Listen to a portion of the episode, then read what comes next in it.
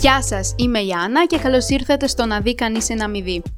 Νιώθω τεράστια αγωνία για το πώς θα πάει αυτό το podcast και τεράστιο ενθουσιασμό που επιτέλους το αποφάσισα να το δημιουργήσω.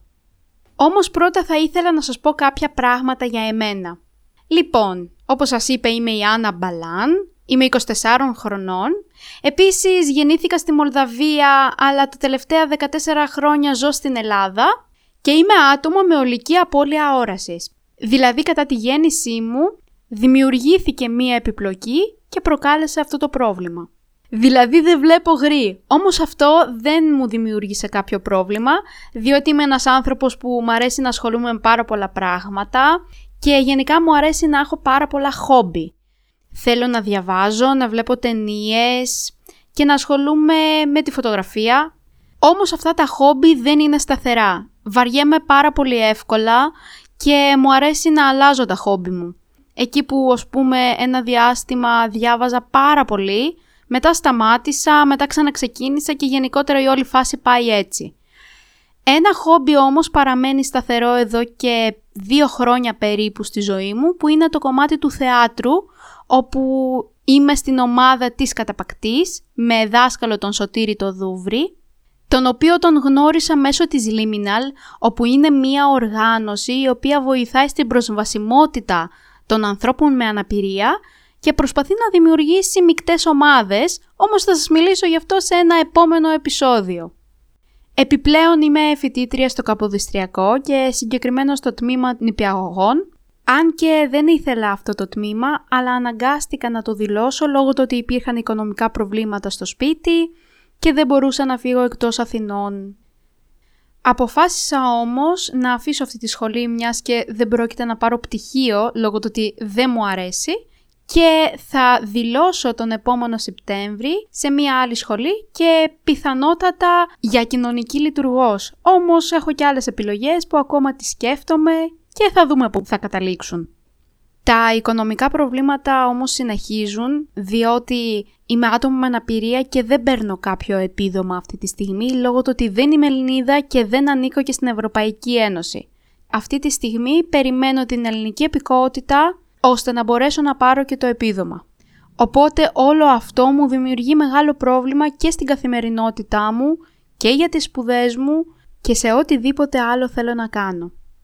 Παρόλα αυτά δεν το βάζω κάτω και κυνηγάω τα όνειρά μου όπως λένε και οι φίλοι μου από το Business Review Greece που είναι μια σελίδα επιχειρηματικότητας που έχει όραμα να εξελίξει την επιχειρηματική κουλτούρα της Ελλάδας και γενικότερα προωθεί έναν τρόπο σκέψης και μία νοοτροπία και βοηθάει τους ανθρώπους να κυνηγήσουν τα όνειρά τους και να πετύχουν τους στόχους τους, ακόμα και αν αυτή δεν είναι μόνο επαγγελματική αλλά και προσωπική.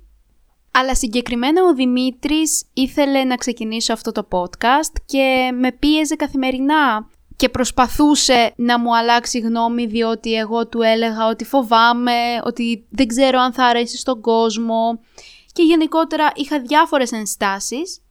Παρόλα αυτά το ξεκίνησα με τη δικιά του τη βοήθεια και τη βοήθεια του αγοριού μου, το Χρήστο, όπου με πιστεύουν και με στηρίζουν πάρα πολύ και τους ευχαριστώ πάρα πολύ που είναι κοντά μου σε αυτό το ταξίδι, διότι αυτό το podcast θα ασχολείται με θέματα που έχουν σχέση με εμένα και συγκεκριμένα με την αναπηρία μου και με άλλες αναπηρίες. Θα έχω δηλαδή αρκετούς καλεσμένους οι οποίοι θα μιλήσουν πάνω σε αυτό το κομμάτι και θα μπορέσουν να αναλύσουν διάφορα θέματα που έχουν σχέση γενικότερα με τις αναπηρίες. Για παράδειγμα, θα έχω κάποια επεισόδια που θα μιλήσω ας πούμε για τους σκύλους οδηγούς, για πέντε πράγματα που μπορεί να με εκνευρίζουν εμένα.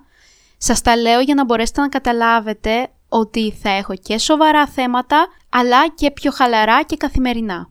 Για όλα αυτά τα θέματα θα μπορούμε να τα συζητάμε στην ομάδα του Facebook που υπάρχει με το όνομα «Να δει κανείς ή να μην δει» και εκεί θα μπορείτε να προτείνετε και εσείς μελλοντικά θέματα, αλλά να λέτε και την άποψή σας σε ένα θέμα που έχω βγάλει εγώ, ακόμα και να ρωτάτε πράγματα και γενικά η συμβουλή που έχω να σας δώσω εγώ είναι να ρωτάτε ό,τι θέλετε, ακόμα και αν το βρίσκετε χαζό εσείς. Για μένα είναι πάρα πολύ σημαντικό γιατί μου αρέσει να λύνω απορίες ανθρώπων και προτιμώ να έχετε μία απάντηση από εμένα παρά να έχετε βγάλει ένα αυθαίρετο συμπέρασμα. Εδώ σιγά σιγά φτάνουμε στο τέλος του πρώτου επεισοδίου και ελπίζω να κέρδισα το ενδιαφέρον σας, να με ακολουθήσετε σε αυτό το ταξίδι και εύχομαι να σας αρέσει. Σε αυτό το σημείο θα ήθελα να σε ενθαρρύνω, αν είσαι από Spotify, να με ακολουθήσεις ή αν με ακούς από Apple Podcast, κάνε μου ένα review και άφησέ μου μια κριτική γιατί θα με βοηθούσε πάρα πολύ. Επίσης μπορείς να με ακολουθήσεις στα social media όπου μπορείς να βρεις τους συνδέσμους στην περιγραφή. Και μην ξεχνάτε, τα λέμε την επόμενη εβδομάδα και μέχρι τότε να περνάτε καλά και τα αυτιά σας ανοιχτά.